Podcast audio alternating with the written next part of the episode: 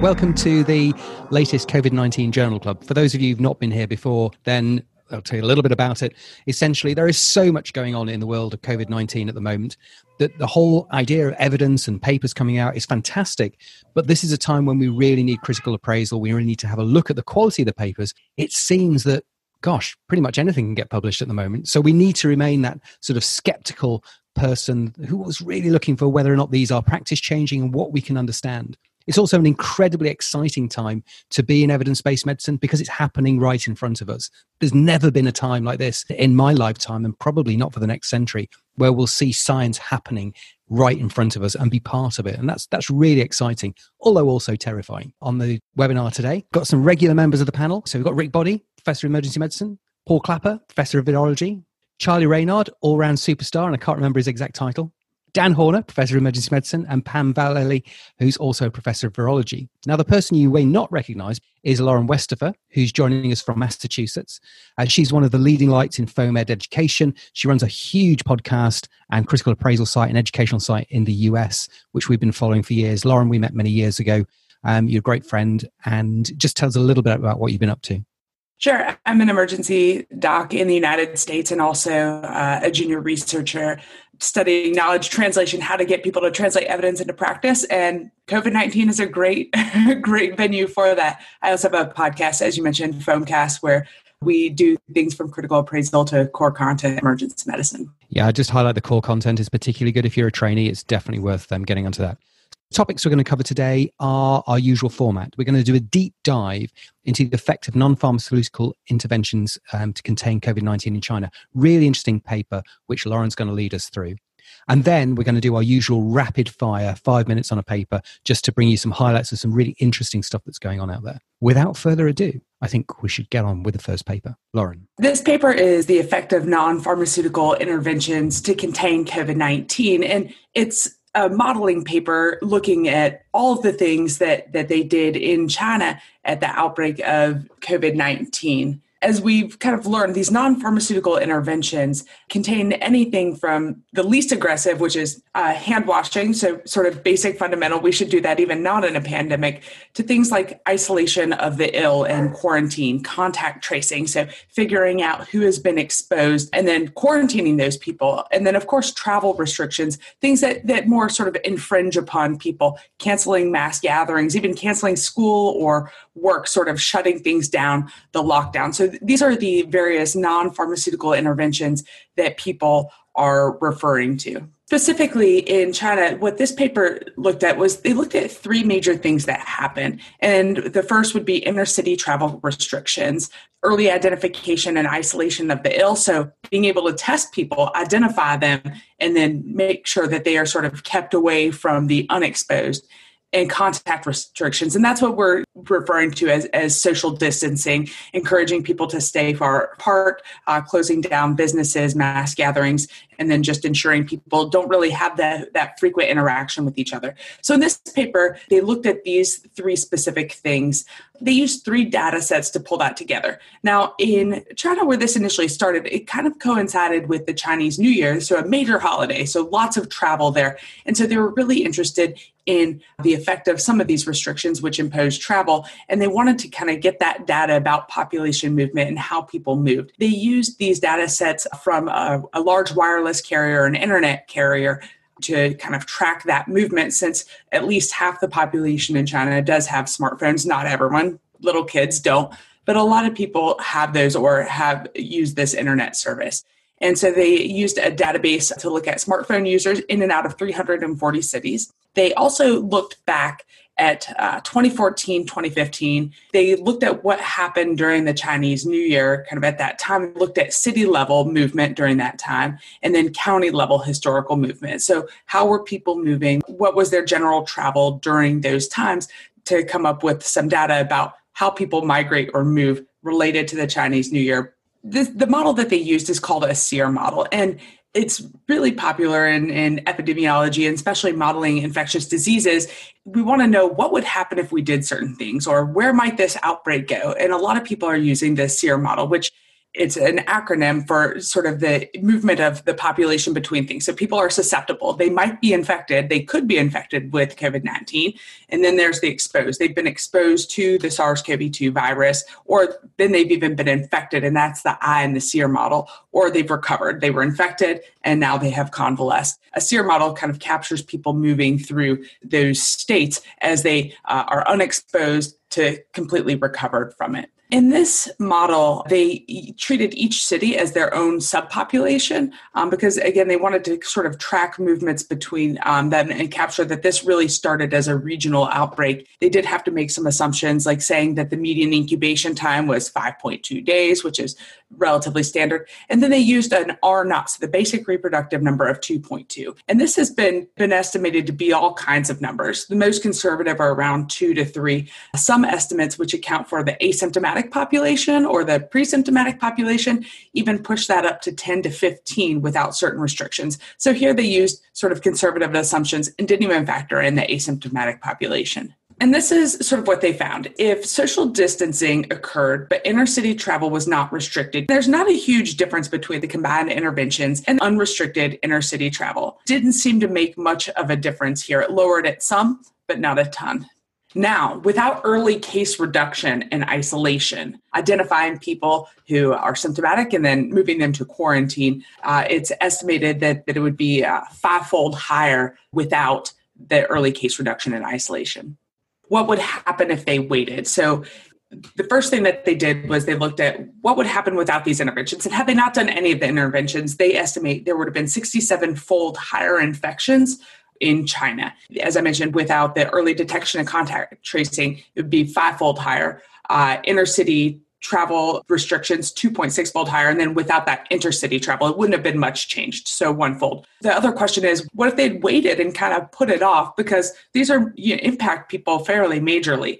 They say if they would have waited a week it would have been threefold higher two weeks sevenfold higher and three weeks 18 fold higher. So this is just an example of what would have happened there if they had unrestricted intercity travel and contact. So again 18 fold higher if they would have waited three weeks. In two weeks it would have been less. And then one week it would have been uh, threefold higher cases is what they estimate what if they had imposed these restrictions earlier? Uh, they would have seen, they estimate 66 fewer cases uh, if they would have done it one week earlier, 86%, two weeks, and then three weeks earlier, 95%.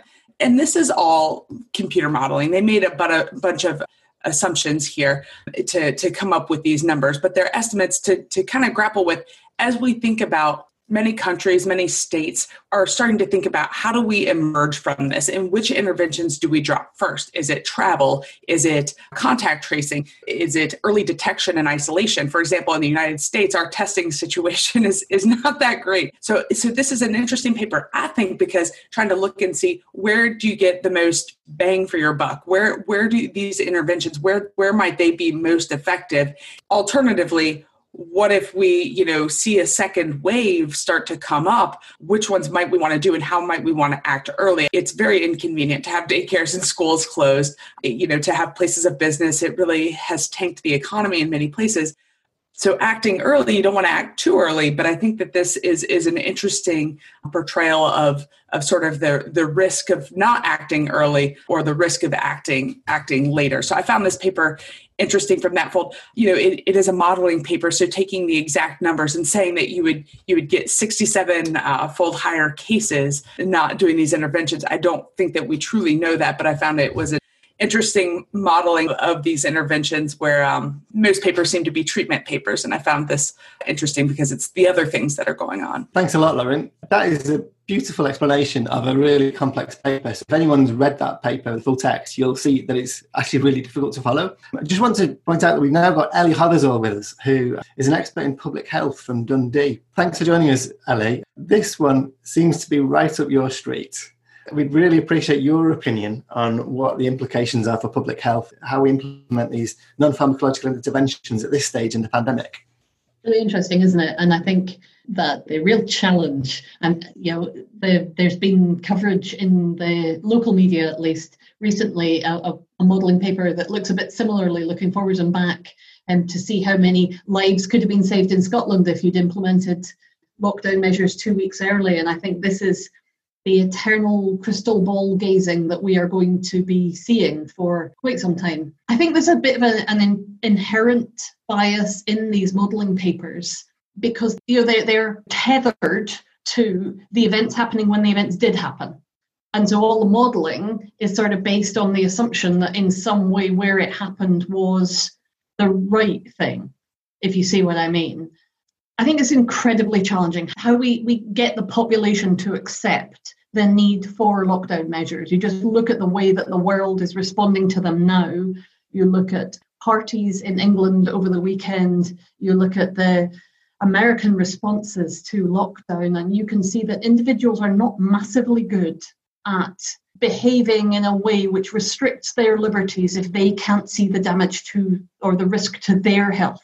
I mean, frankly, individuals aren't particularly good at behaving in a way that's good for their health at the best of times. And so this is a kind of scaled up version of that. Frightening people is a great way to get short term benefit behavior change, but it doesn't last particularly long. And if we'd frightened people anywhere in the world two weeks before we, we did, would they have actually stayed locked down for any longer? Would the things have happened when we needed them to? Or would we actually just see a different pattern and then some different exciting modelling papers produced about now. I'll bring in the rest of the panel for some opinion on this paper. So, Pam and Paul, particularly, might need to come to you on this one for some virology expertise and your expertise. Well, um, I was going to ask Ellie and, and Lauren about what they thought about the Swedish approach to lockdown and this sort of laissez faire attitude they have in Sweden. And yet, their death rate per population is higher than the neighbouring country of Norway, where they have stricter lockdown, and it's the same or not worse than ours. But this sort of runs counter to this modelling that we've got from from China. One of the problems with comparing countries is that we aren't all the same. And my understanding is that the Swedish population live in a quite different way. And I wouldn't want, I'm, I'm a public health doctor, I'm allowed to make sweeping generalizations, but I wouldn't want to to get to the point where I'm making stereotypes. But my understanding is that in general, um, older people in Sweden live quite distant from their younger members of the, the even their families and so on. So there is more of a, if you like, a kind of social isolation built into the way that they live, plus a kind of philosophical approach to state control, which is probably quite different. I don't know. I don't understand the numbers at that level. When I look at them, sometimes I hear them as being reported as much worse, and sometimes I hear them as being reported as much better, depending on which broadcast you're listening to or which confidential release you've got in your hands. My suspicion is time will tell, uh, which is a rubbish answer when we're stuck in the middle of it. If part of me, the cold academic, is quite glad that different countries are doing things different ways, because it means that somewhere down the line we'll be able to look a little bit more dispassionately at this and be able to see which things were valuable and, and perhaps why. And things like the modelling paper will help us to disentangle that. We're doing everything at the moment with one hand tied behind our back, aren't we? I think the other place that'd be interesting to look at is Belarus, which is the country where they've really not decided it's not worth doing anything really. They're still having major sporting events and travel. So um, I, I, agree with you, Ali. There's a, there's a beautiful natural experiment going on there. Although it is, it's not beautiful, it's terrifying. But you know, we will be able to pull at the end of this some really quite interesting things to look at the, the validity of the models. The other thing in the models I thought was was really interesting, Lauren, is the confidence intervals are huge. So in their models, this is where the line is, but you know the, the confidence intervals are absolutely enormous. So and the further you get away from where we are now, so one, two, three, four, five, six days, it gets bigger and bigger and bigger and much more difficult to predict. So, you know, it is tough. It was interesting to see that unrestricted travel didn't seem to have that big an impact by itself. And yet that seems to fly in the face of what we saw in you know the 1918 pandemic. The big second wave occurred when there was a mass travel, people traveling home from the war and going back to their families. And of course, the outbreak really kicked off after the Chinese New Year in Wuhan. So I was interested to see that because it kind of conflicts with what you might expect.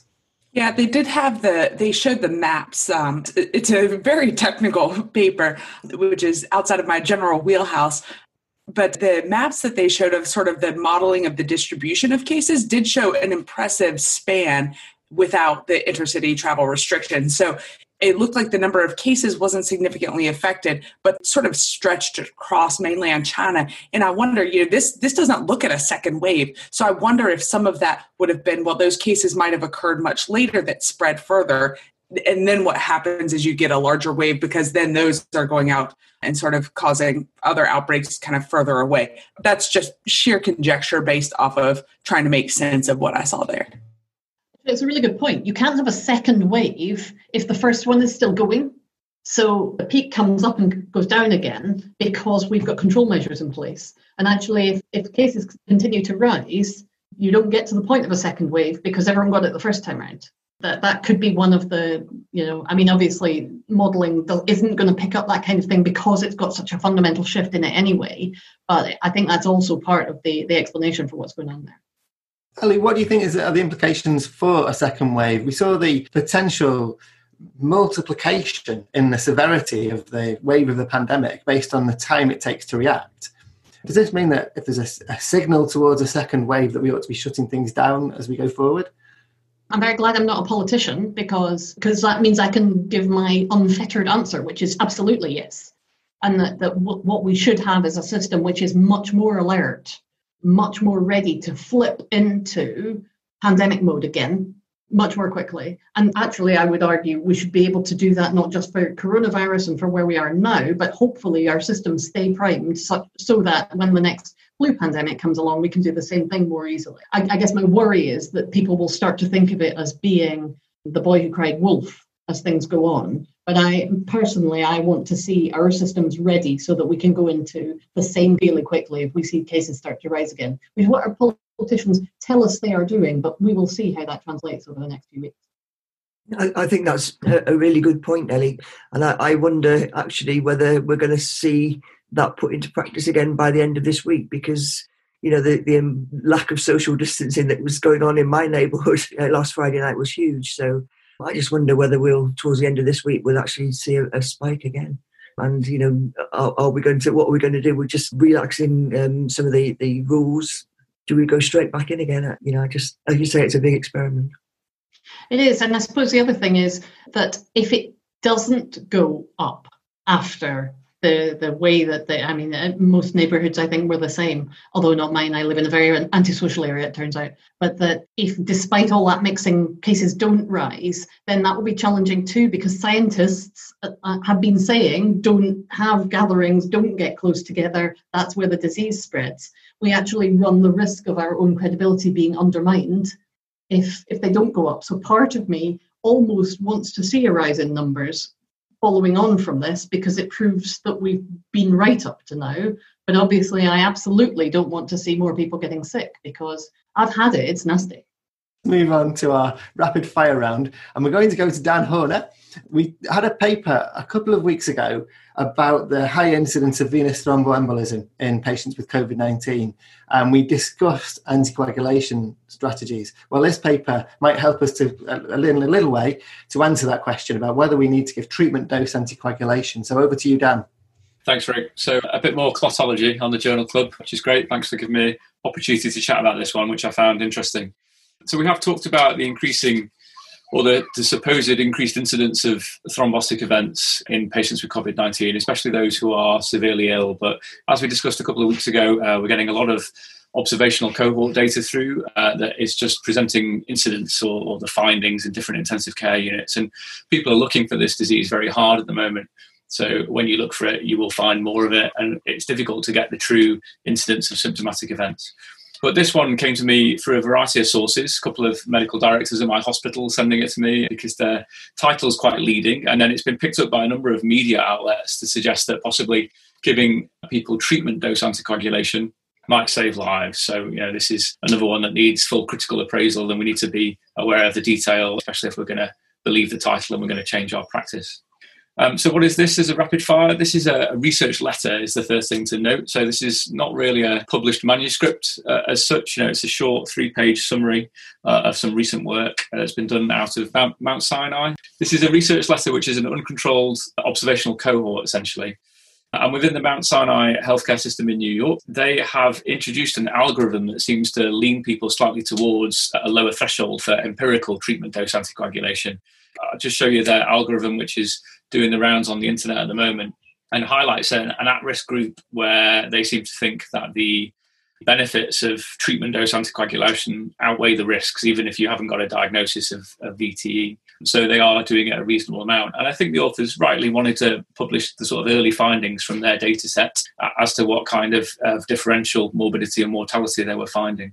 So, in this uh, research letter, they present uh, 2,773 hospitalized patients with lab confirmed COVID 19 they break them down into uh, those patients who received treatment dose anticoagulation, which was 786, versus those patients who didn't receive treatment dose anticoagulation, which is 1,987. Uh, and they present mortality rates that are essentially the same between those two groups. So 22.5% in the anticoagulated group and 22.8% in the non anticoagulated group we don't know what the non-anticoagulated group were getting in terms of prophylaxis or mechanical prophylaxis. Um, you know, there's no detail in the paper to attest to baseline characteristics for those groups, and there's no real reporting on what usual care comprised because it's a short research letter. They also talk about bleeding in that population. So, in just over two and a half thousand patients, they saw bleeding rates in anti- uh, anticoagulated patients of three percent, which is higher than you would expect and major bleeding rates in non-anticoagulated patients of 1.9%, which is again a bit higher than you would expect if that, those patients were just receiving prophylactic dose anticoagulation. So that's interesting. What they then do is they take a subgroup of, of the two and a half thousand patients that were mechanically ventilated. So that's 395 patients in total. And they split them into the group that got anticoagulation, 234, so about two thirds uh, and the group that didn't get any anticoagulation, who were mechanically vent- ventilated, that's 161. And there's quite a big difference in the percentage of mortality between those two groups. So 29.1% mortality in those patients mechanically ventilated who were anticoagulated versus 62.7% in those who didn't receive any anticoagulation. So a doubling of mortality. And, you know, if you were going to talk about absolute risk, then, you know, a 30% increase, which is huge, isn't it, of course? They talk about bleeding in that group, but they only present a, single bleeding percentage for the whole group of mechanically ventilated patients. So you can't really tell whether the anticoagulated patients bled more than the non anticoagulated. I mean, the assumption is that they would do, but we haven't got that data in, in the letter. And their major bleeding rate was 7.5%. So that's high, you know, that's over three times what you would expect in terms of major bleeding outcomes for critically ill patients receiving anticoagulation. So high and, and difficult to explain in terms of what the authors conclude, they, they do a good job of highlighting the issues with this uh, paper. You know, they point out it's observational. There's unobserved confounding. There's unknown indications for anticoagulation. There's lack of baseline characteristics. There's there's possibilities for indication bias. And then they do a Cox proportional hazards analysis to try and, and look at a hazard ratio for anticoagulation in total. So uh, how does the hazard ratio decrease per day if you're anticoagulated compared to not, not being anticoagulated? And they present a hazard ratio of 0.86 per day, suggesting that you are less at risk of death if you are anticoagulated overall every day for which you are anticoagulated, which is interesting. And they conclude their findings suggest some therapeutic anticoagulation may be associated with improved outcomes.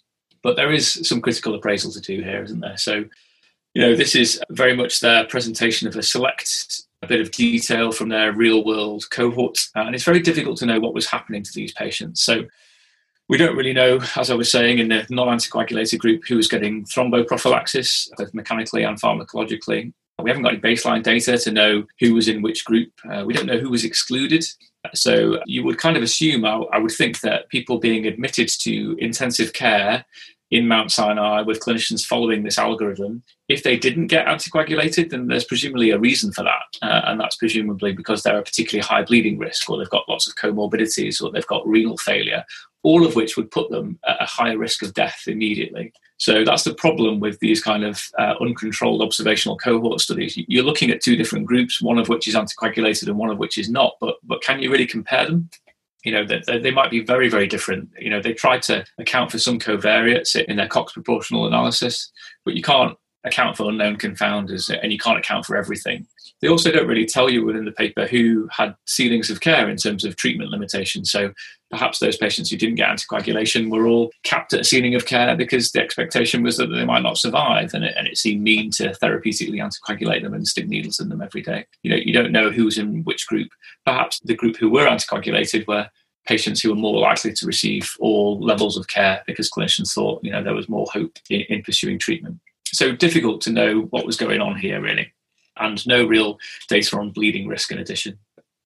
I'd come back to the fact that when you look at the kind of raw mortality between the two groups, there's no real difference. So 22.5% in the anticoagulated versus 22.8% in the non-anticoagulated. Because of the lack of detail in the, in the letter, it's difficult to know if that's a typo because that doesn't really look like the Kaplan-Meier curves that they present towards the end of the paper. But but you know their their percentage statistics suggest there's no overall benefit to empirical therapeutic anticoagulation in all patients being admitted to hospital. They do present very very high bleeding rates. And so that's worrying in itself. And then we don't know how long these patients were followed up for. So those high bleeding rates are probably the tip of the iceberg. You know, when we're, we're talking about follow up in these patients, we should really be looking at at least a month, if not six weeks, if not three months, because when you mm-hmm. anticoagulate someone, it, they tend to stay on anticoagulation for a reasonable period of time, and the longer they stay on it, the higher their bleeding risk goes.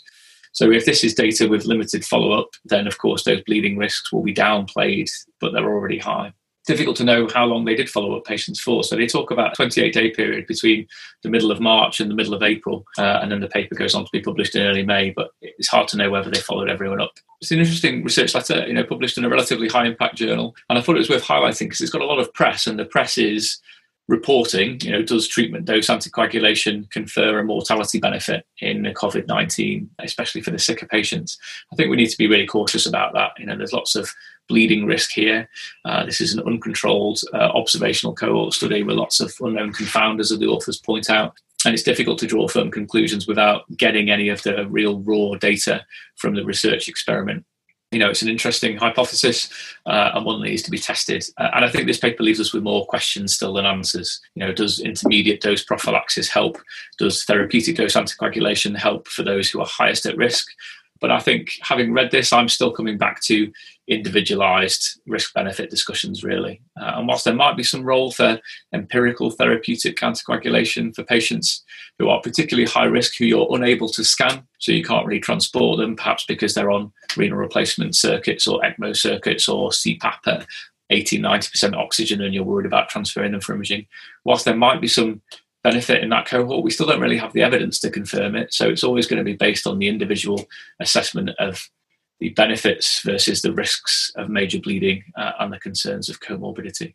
I found it amazing that they didn't acknowledge the immortal time bias here, where you can't die in the anticoagulated group. You are in the unanticoagulated group if you die in those first two days. So it took two days for people in median to start anticoagulation. And during that time, if you were started on an anticoagulation, you were immortal. You had to survive to get it.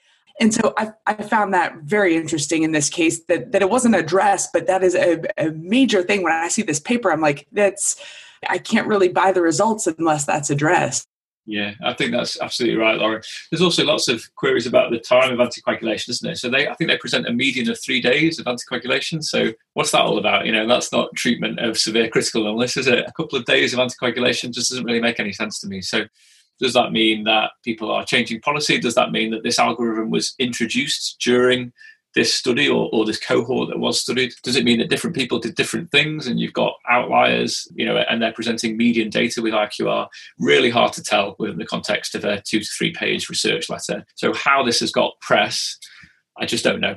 Uh, and it's a really good example, again, of our thirst for answers, isn't it? And our hunger to do something. You know, well, that's good on Cox proportional analysis. Let's get it out there. But actually, you've got to read the detail, and, and you've got to you've got to look for the things that aren't within the paper, and then you've got to ask yourself, wow, you know, is this actual evidence or is this uncontrolled data that needs to be verified? Thanks a lot, Dan. That's a terrific overview. Simon, you wanted to make a quick comment about the level of evidence as well, I think. Dan, you're obviously terribly enthusiastic about clots as always, but um, of all the work you've done and the stuff we've seen about anticoagulation before, this is pretty low on the evidence based medicine scale, isn't it? So this is a sort of a level three, I think, type paper. And yeah. so it's not normally the sort of level that we would change practice on. Absolutely. So you'd say probably level 3B, wouldn't you? Or so I, I would need to bring up Sackett's table of evidence based medicine to get my B's and C's and A's right. But this is an uncontrolled observational cohort study with significant potential for error, even accounting for the Cox proportional hazards analysis. So, yeah, low level of evidence, you know, hypothesis generating, perhaps that doesn't come across in the title, I don't think, and it certainly doesn't come across in the press release. So it's something that, like you have had, Dan, the people at the hospital may come to you and ask you about, should we be doing this? But I think the answer is this is a very low level of evidence. And just like we had with hydroxychloroquine, with those first papers that suggested lots of benefit, um, we're in the same situation here that we don't actually know, based on this, these data, which is the right way to go with regard to therapeutic calculation. Let's move on to a very topical issue again, vaccine development. And Charlie's going to take us through this one. Et conducted a systematic review of sorts looking at all the vaccine development going on in the world. They had to look in slightly different spots to where you'd normally look for uh, published papers. They looked in a WHO dataset and they also looked on clinical trials registries. Once they completed that search, they found 115 candidate vaccines being developed around the world. They found that 78 of those 115 candidates were active, according to freely available data, and of those 78 active vaccines, five were in phase one clinical trials, which is phenomenal when you think about the time scale for this pandemic. We're six months in, and we've got five phase one clinical trials. Two of those vaccines were from the United States, and three of them are being developed in China. They're all on a variety of different platforms, from adenovirus vectors that express S proteins to DNA plasmids to artificial antigen presenting cells. So there's a nice heterogeneity there for different platforms that might work better in different populations. Is five enough? Guglus et al. did a review in The Lancet about vaccine success rates. And to summarize briefly, from preclinical to phase one trials, they found that there was about 40 to 57% success rate from phase one to phase two clinical trials, they found that there was a 40% to 90% success rate. And from phase two trials to implementation, they found that there was a 22 to 79% success rate. So there is quite a big drop off from each phase going forwards. And obviously, not all vaccines are developed the same way, and there's lots of caveats with those estimates. The other thing to bear in mind is that they mentioned five phase one clinical trials there. They missed off the University of Oxford one. It's not entirely clear why, but it highlights that maybe there's more going on that we don't know about, which is reassuring. The picture might be more than five. And also, since they've published, the Chinese group have registered a phase two clinical trial, which is really reassuring. It highlights that they're looking at moving forward. So, in summary, this systematic review of vaccines of sorts has found five trials that are in phase one. And also, they've also highlighted that from what was a 10 year development cycle for vaccines, it's getting down to what might be one year. Now, there's uh, many a slip between lip and cup, and it might be that some of these vaccines don't work, and that some of the um, ones that are yet to be in phase one are the ones that transpire to be the vaccine that gets us out of this crisis. But this, for me, is a really uh, hopeful and reassuring paper that there is loads of work going on with vaccines and they are being rapidly developed. Brilliant summary, Charlie. And we've got a brilliant question here uh, that our panel can get their teeth, teeth into here. What would you say to the anti vax community that vaccines are being rushed through? We need vaccines to be rushed through. These are, vaccine development is not um, starting in a vacuum the concepts behind these have been in place for a long time. The principles behind vaccine development and testing are well established and safe. In the grand scheme of things, the number of adverse events associated with vaccines are infinitely smaller than the number of adverse events associated with the diseases that they are there to prevent. In the case of this particular disease, I cannot see a way that we get a global return to something resembling normal that doesn't have a vaccine as part of that process. However, anti vaccination propaganda and approaches are based on the fact that people are frightened and that they don't feel that they get enough information about what is, is there and about a kind of mistrust of authority more generally. And we are at a time where mistrust of authority is increasing, and things like lockdown don't help that in some ways. I think we need to be as upfront and honest with people as we possibly can be about this, as with every other vaccine, and we need to be accepting that there are always going to be some people who cannot accept that this is the right way to go forward and to do what we can to compassionately deal with people who are frightened and do what we can to not let the conspiracy theorists get too loud. We're going through preclinical trials, phase one, phase two. So we're following the normal peacetime procedure for developing vaccines. And moreover, the five vaccines that are in phase one trials, four of them were based on platforms that have been used and developed in peacetime. So there is pre existing safety data already for four of the five vaccines we already have. Just a word of caution from a virologist, though, because you know we have seen some bad vaccines coming through previously that have caused a lot of problems. And you know, I think what's going to be really, really important. Absolutely, we need to get this, you know, vaccine in place as, as soon as we possibly can. And the various strategies that are being looked at to, to produce a vaccine is absolutely right. We need it from lots of different sources. But we need to make sure that we can reassure the public completely that, that this is going to be a safe vaccine. It's not actually going to cause problems in the people that we give it to um, at the end, because we have seen that, that sort of event previously with, with vaccines. I think that's absolutely right. With haunting respiratory virus vaccines is the is the study that was done against RSV, the 1960s, where they used a formalin fixed vaccine, gave it to babies, and then the babies had higher death rates and higher hospitalization with serious disease because the vaccine had actually primed the wrong components of the immune system and it led to immunopathology in these babies who had the pre-primed immune system rather than giving them protection. The other thing about respiratory vaccines is they don't have a, rec- good record of prolonged protection following vaccination. So to get it right and this this panoply of new vaccines that are being tried, the great hope is that at least one of them is going to actually overcome these difficulties and be a useful one.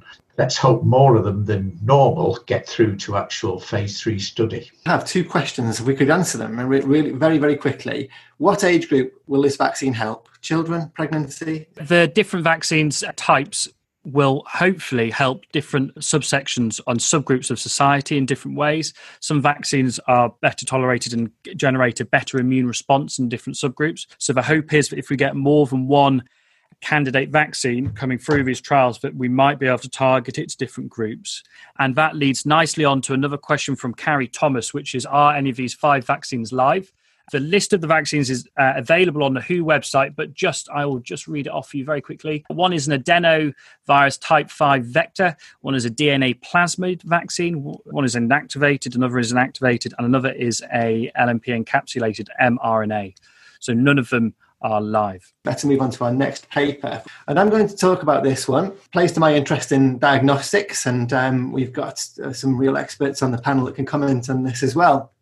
So you might have heard about the Abbott antibody test that's been released with uh, a lot of hype, as, you might expect, because we all have been needing some good high quality tests to arrive in uh, for, for SARS-CoV-2. And here we've got a giant in the diagnostic community, Abbott, releasing its IgG test for antibody uh, testing for SARS-CoV so let's talk about this an evaluation of that uh, antibody test. What do they do? Well, they've got their antibody test, which runs on an architect analyzer. That's the chemistry analyzer that you'll see in your labs where you run troponin and uh, other uh, routine assays that you'll have. So if you're in an Abbott site, you already have those analyzers. They took a sort of case control approach to this. So, first of all, to assess the specificity of the assay, they took people who they know haven't got COVID. And they knew they didn't have COVID because they were patients who presented before the pandemic. So in 2018 19, they had samples collected apparently for HSV testing, and what was left over they tested for these antibodies. So they don't expect anyone to have SARS CoV 2 antibodies. And of 1,020 samples, they found just one false positive. So that gives you a specificity of 99.9%, which sounds pretty good.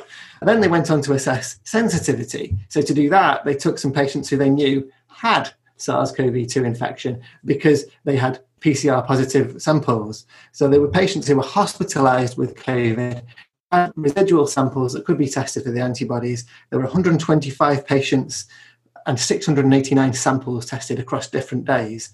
Now, they found that, remember here, the condition they're trying to diagnose is COVID. So that's the reference standard. And they're assuming that everyone with COVID is going to develop antibodies. And so the sensitivity of this test was 53.1% in patients who were seven days from symptom onset. Not very good. But by day 14, that had risen to 96.9%, and by day 17, it's 100%.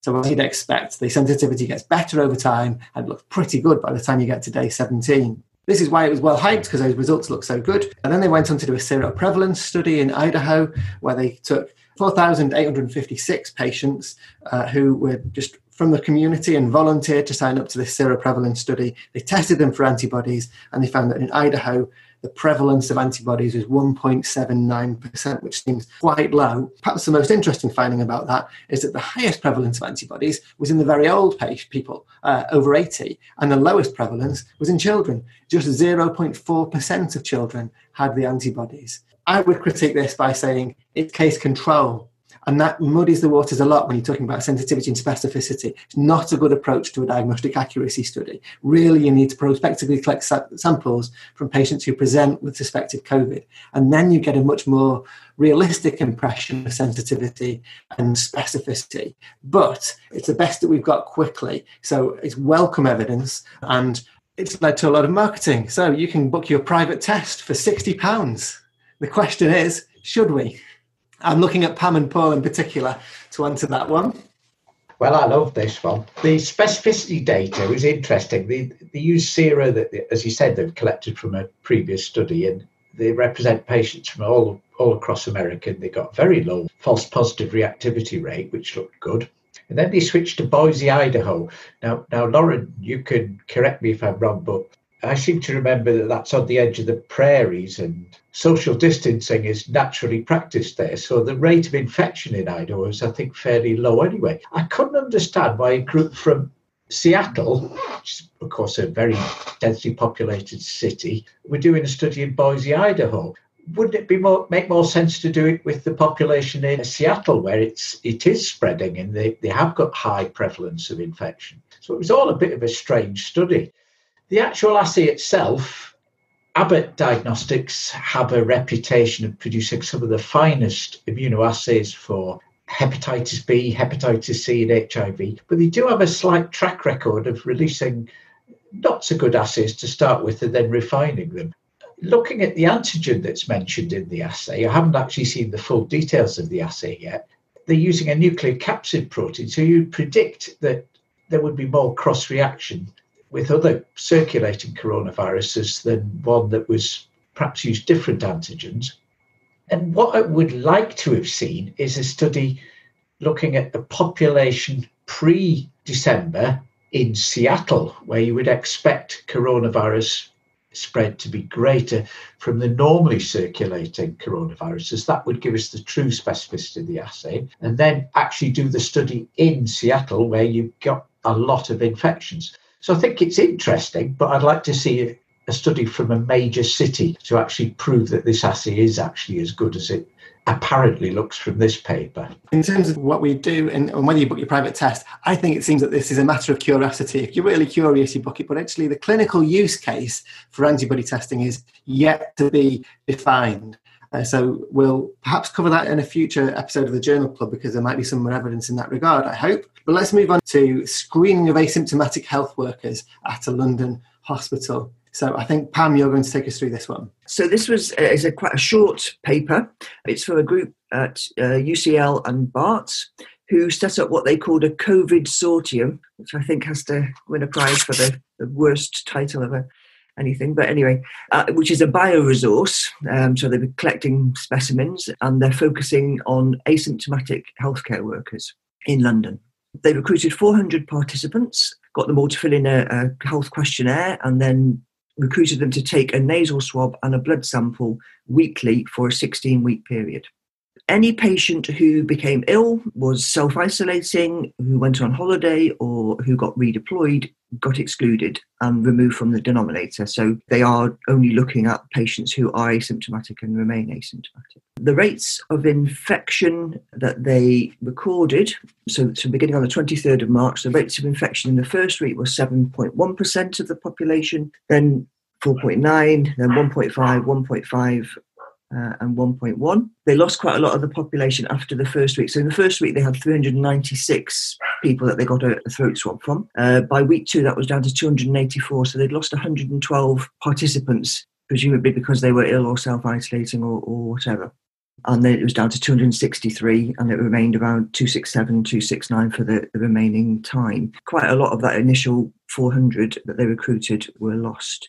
I, think this does sort of show that the point they make at the end is that, that this is, shows that there's quite a low rate of asymptomatic infection um, in healthcare workers. And interestingly, none of the patients who were tested positive showed symptoms either before or after the test or reported them.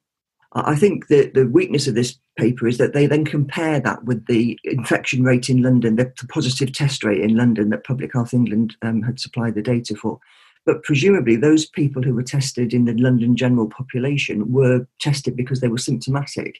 Whereas what they're doing here is, is trying to test patients who are asymptomatic or healthcare workers who are asymptomatic and who remain asymptomatic. So you're not comparing light with light. What they really should have compared it with is a, is a community population who are also asymptomatic, and then we'd know whether the asymptomatic rate in healthcare workers was the same as it is in the general population.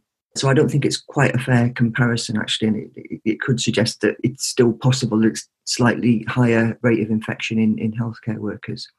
But interesting that it sort of coincides with the um, Office of National Statistics data that came out yesterday saying that the death rate in healthcare workers isn't higher than it is in the general population either. Uh, so I think that you know it's, it's potentially positive, but I don't think it was properly controlled. What I would say though is that the, the bioresource that they're collecting as part of this COVID sortium is going to be very valuable and I'm sure that there's going to be lots of other um, much more interesting data coming out of it later on. Great. So I was struck by that low prevalence uh, Pam in this study, as you um, mentioned. Some healthcare workers I know have had some interesting reactions from neighbours and so on who are very scared to go close to them. Does this perhaps reassure them? Yeah, I, I, think it would. I mean, I, I, think the, the rate overall is is quite low, and you know what would be really interesting to know is what is the asymptomatic rate in the whole population. But uh, you know, I, I think the data that's emerging at the moment is that healthcare workers are um, not getting much more sick than other people. Uh, if you work in a care home, it seems to be a slightly different situation. But for healthcare workers, neighbours, and everybody else should be reassured that they're not posing any greater risk than any of the rest of the population.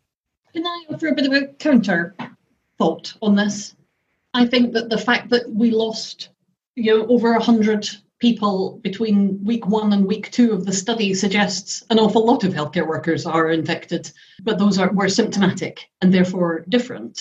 I guess there's a problem that we have no idea at this point whether being PCR positive but asymptomatic means that you are infectious to others or not and that obviously um, is one of the great mysteries that, that we want to know the answer to and, and we are far far too far away from from knowing. But i think the other thing ab- about all of this is just that what you're seeing there is that's about asymptomatic carriage in a population who are already you know also being symptomatic. And so trying to separate those out is is the challenge. And then the other bit is how asymptomatic is asymptomatic. So, a, a, phrase I have encountered recently, which I found quite helpful, is symptomatic. So, actually, if you go back, and other studies have shown, if you go back to people who were allegedly asymptomatic and tell them that they have a positive test and go back through possible symptoms, suddenly they have a bit of a tickly throat or they have a, you know, they've been feeling a bit more under the weather and the retrospective application of that means that, that the definition of asymptomatic is different.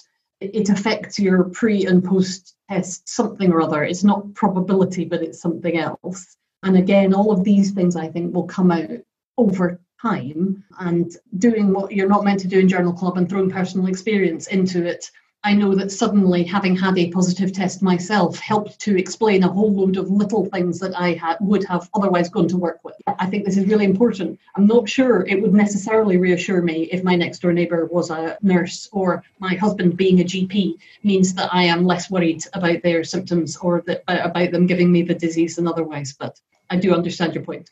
Yeah, no, no, I agree, and I think um, you know one of the things that I think is really interesting is is just what a wide variety of symptoms people are, you know, retrospectively reporting once they, they know that their thing, you know, because some of them are really very atypical to the sort of fever and cough that we started off thinking that this this was the typical symptoms for. We don't know. There was 112 people lost between week one and week two, and we don't know why they were lost.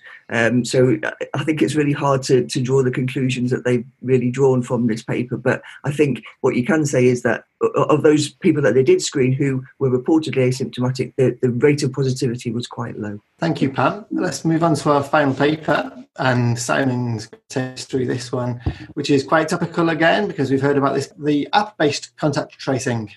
Yeah, I'll be super quick with this. And um, it's at the, at the Isle of Wight, actually. So down south, separated by about 20 minutes from Southampton. But it is an isolated place. It'll be interesting to see what happens there. But this is something slightly different. This is a paper looking at the acceptability of app based contact tracing. I thought the first question I wanted to ask with this one is the lead author is Altman, but it's not Doug Altman of the famous statistician. I think it might be a relative. But there you go, from Oxford and Germany and Italy and the US.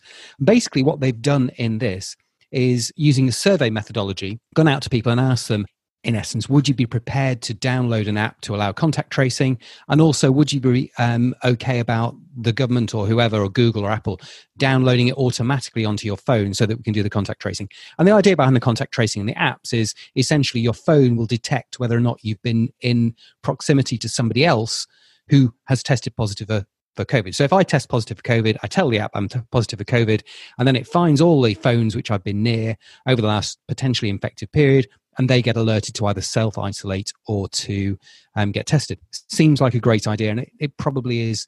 Um, the only other way, apart from a vaccine, or we just let it run wild, which we're not going to do, of getting out of this uh, mess that we're in at the moment what they did is they they approached people. And it's interesting to, to look at how they approach people because the problem with surveys is it depends who you ask. If you ask guardian readers about brexit you're going to get a different answer than if you ask the daily mail. The problem with surveys like this particularly when you deliver them electronically is it isolates a whole group of people who are interested in doing ice uh, doing electronic surveys. And in this case they used a company called lucid. Now, Lucid are a commercial organization which have a panel of people internationally, which organizations use as a panelists. So these are by definition people who are tech savvy, IT interested, have got time on them, and like answering questionnaires. So this is not the general population. Now, there are systems within Lucid where they can adjust who they ask, uh, depending on how many people have answered previously. So, there is some technological elements to this to try and get what they would describe as a representative sample. But fundamentally, this is not a representative sample. This is not the man on the Clapham omnibus. What did they find? I'll tell you what they did find. Um, they got quite a high response rate uh, from the survey. This is not surprising because they're using people who like doing surveys. Um, it was about 60%, which is actually not bad for a survey. It's not brilliant, but it's not bad. Primary outcome would you install it? Um, yes, um, 74.8% people would install it, and 67.7% people would accept an auto install. Some differences between countries. Uh, the US and Germany were a little bit more skeptical about both of these. And younger people and people who like using their phone a lot were more happy to have this uploaded. So I think this is very interesting. Again, it's a sort of paper which people will use and say, look, we've done evidence. There's papers out there that show that people really want this. You know, three quarters of people want it. The problem is with any survey paper from a critical appraisal point of view, who did you ask? And in this case, that's quite a select group. So I'm remaining very skeptical here. And I can see Paul nodding furiously in the background there. I think you agree, Paul. I do. One of my queries immediately about the paper was what is lucid? How did they select the, the people? So you've answered that beautifully. The other thing I thought about it was that things move on. And of course, we know more about what's happened in, in Korea now, where they, they have used an app to to, track people, and Singapore's come on stream with their app to track people. So there's a bit more experience. But I'm, I'm deeply skeptical that huge proportion of the population are going to accept another app tracking where they go and what they do because they do not trust government. Which goes back to what Ellie was saying before about um, how we're trying to manage a medical condition, you know, the, the, the virus, but it's as much a political problem as it is a medical one in terms of managing this. And I think my limited access and understanding of public health, it, it, must be an absolutely fascinating time for those of you in virology and public health to look at all of this. it, it is truly amazing. I've got a question for Ellie on this one.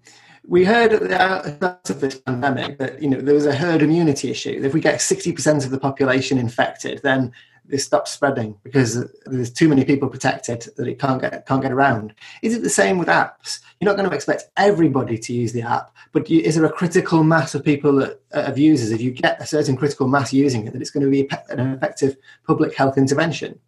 I hadn't really thought of articulating it as a herd immunity equivalent on smartphones, but yes, that's exactly. It's got to be the same kind of principle, isn't it? There's nothing we do where we actually expect to have got full population coverage, but we kind of hope that that is enough to create that safety net that catches those who who didn't fit into the original.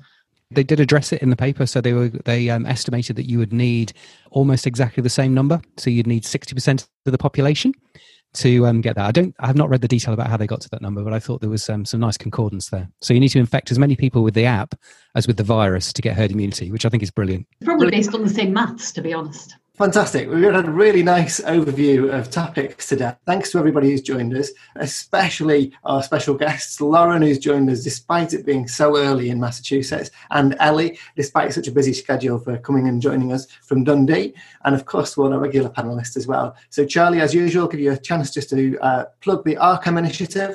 Every week, the Arkham COVID CBD team are putting out the top five research papers. If you see an interesting paper that you think is worthwhile for emergency medicine clinicians to read, then please submit it through the Google form that's available on Twitter, and uh, we'll put it out to all ED clinicians. We are still planning to have another journal club for the uh, next week. So if you can join us then, same time, that would be fantastic. And we hope to have another great lineup. So thank you all, and we hope to see you then.